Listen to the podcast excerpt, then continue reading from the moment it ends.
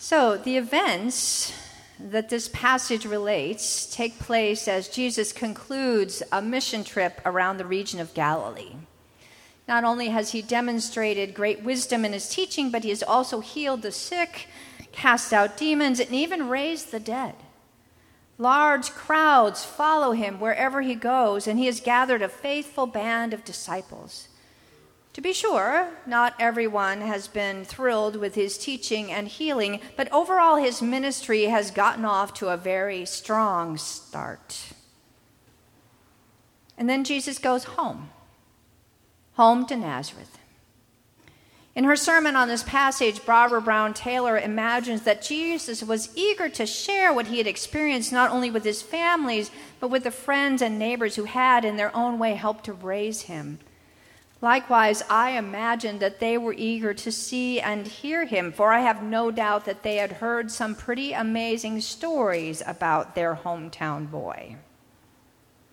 And indeed, anticipation is high when Jesus comes forward to teach in the synagogue on the Sabbath.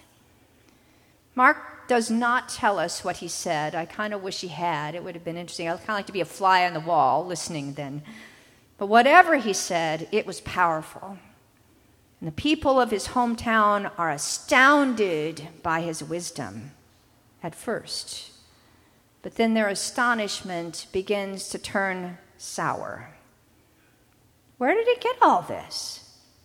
Why, I remember when he, and then there was the time that he, I heard that he, well, that can't be true. He's just, just the local carpenter a tradesman, just the son of Mary, and you know what they say about her. Just the brother of James down the street, and Joseph's next door, and Judas and Simon on the other side of town. Just a local boy. Just who does he think he is? Clearly, this was not the reception that Jesus expected. And he responds with an aphorism that says exactly whom he does think he is.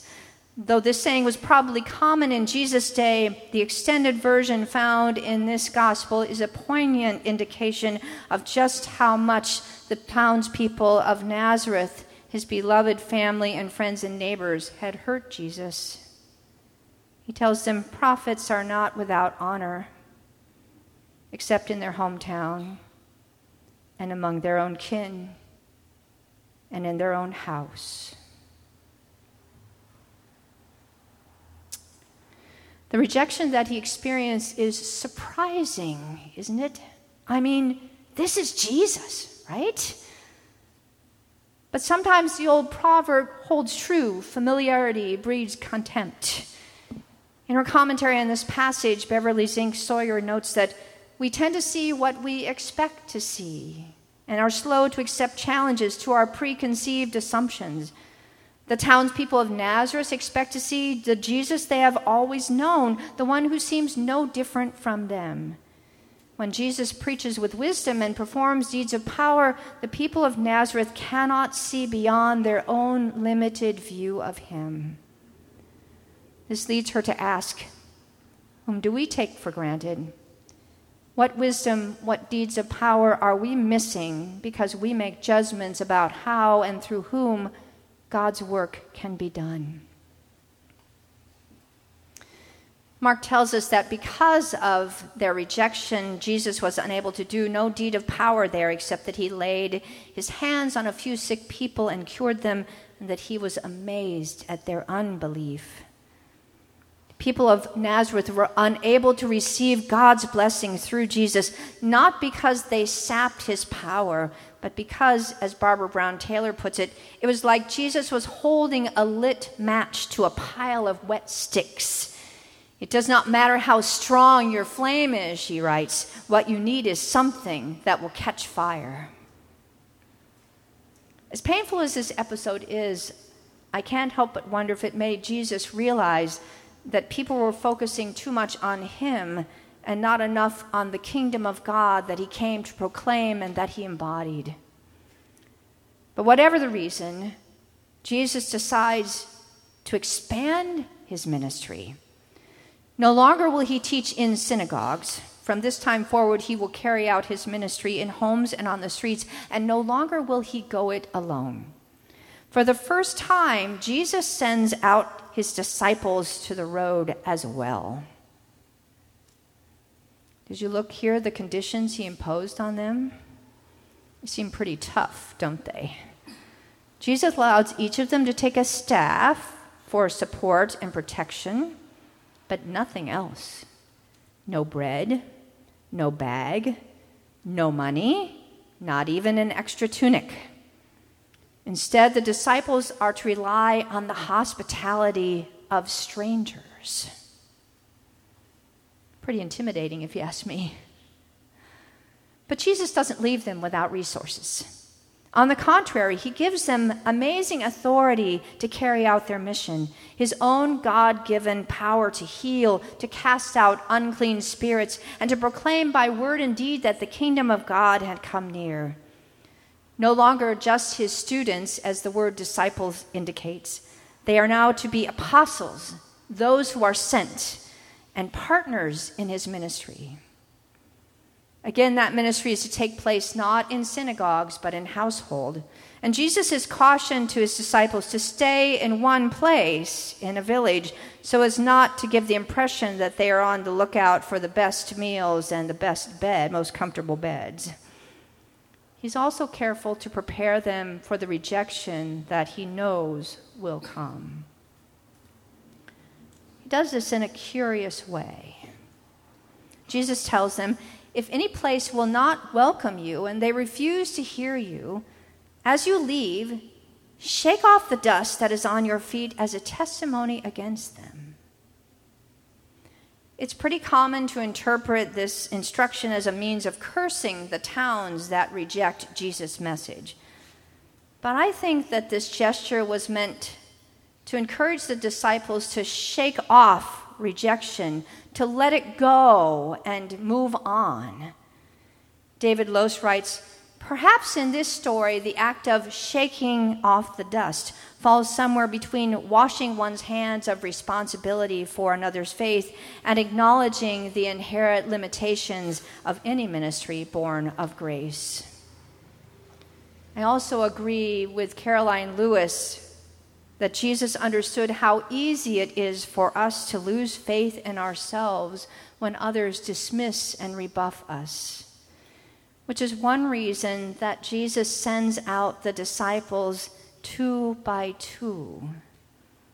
He knew that they would need each other's help to stay faithful to their mission.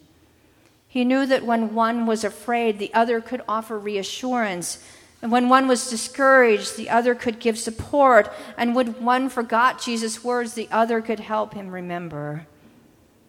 The work to which Jesus calls them is incredibly challenging, but together they could be successful. And so, Mark tells us, they were. I am so glad to share these stories with you today. As most of you know, I'm about to begin a two month renewal leave.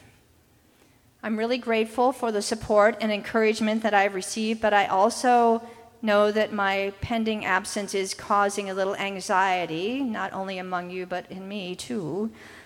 I've even been asked, Who's taking care of things while you are gone? Okay, so I've arranged for preachers for each of the nine Sundays that I will be away. I'm soliciting a little extra help from each Sunday's liturgist. You'll get an email about that if you're a liturgist coming up. And several of my colleagues have agreed to be on call to do pastoral care. But who's taking care of things while I am gone? Well, you are. You are. The work of ministry is not the sole responsibility of the pastor, it is the responsibility and the joy of every Christian. God calls each and every one of us to partner with Christ in doing God's work in the world. And the stories of Jesus' rejection and the subsequent sending out of the apostles help us to know what to expect and offer us reassurance. Right off the bat, they tell us that the work of Christ is not always easy. When it, we can expect that there will be times, as you know already, when we are frustrated and even fearful, times when we encounter resistance and rejection, times when accomplishing anything seems impossible, and yes, times when we will fail. Nevertheless, these stories offer us the assurance of Christ's persistence. When he suffered rejection, Jesus kept going and out of that painful experience came a new ministry and a renewed mission. Likewise, the disciples were encouraged to shake off the dust of their failures, to learn from their experiences, and to try again. God makes a habit of creating a way where there is no way, and these stories invite us to live and serve in that hope. They also assure us that God gives us what we need to do Christ's work. Jesus didn't just choose random disciples and then immediately send them out. He spent time with them, instructing them with his words and deeds, modeling God's grace and mercy. And we have those same instructions and the example in our scriptures. And when Jesus felt that it was time, he graciously and confidently shared his authority with them and then trusted them to carry out his, his mission, ministry to the best of their ability. In the message, Eugene Peterson paraphrases Jesus' instructions to his disciples in this way Don't think you need a lot of extra equipment for this. You are the equipment. You are the equipment. These stories also offer us the assurance that we need not, indeed, we dare not, do God's work alone. Jesus certainly did, didn't, and nor did his disciples. They were sent out two by two, sharing the burden and the joy of Christ's mission and helping one another to stay strong. And that is what we are to do as well.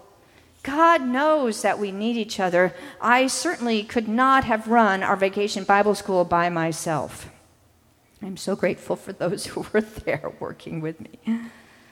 To be a Christian is to be in community, to share struggles and victories, to shoulder others' burdens and allow them to shoulder ours, trusting in the love that binds us together. At the same time, these stories remind us that each one of us matters, that each one of us has gifts to share and a light to shine. The disciples were ordinary men and women just like us. They had no special gifts or aptitude. On the contrary, time and time again, they misunderstood Jesus, lost faith, and generally proved that they were all too human. Yet Jesus chose them and in spite of everything, he trusted them enough to send them out. Most of all, he loved them no matter what. And in that love, they were able to do amazing things in his name. Jesus chooses you and me as well. He trusts us enough to send us out to carry out his ministry. Yes, there will be times when we mess up and when others misunderstand, misunderstand us, but I have no doubt, dear friends, that in Christ's love we have already received all that we need to do amazing things in his name. I pray that our hearts may catch fire with that love and let it shine forth in all that we say and do. Thanks be to God. Amen.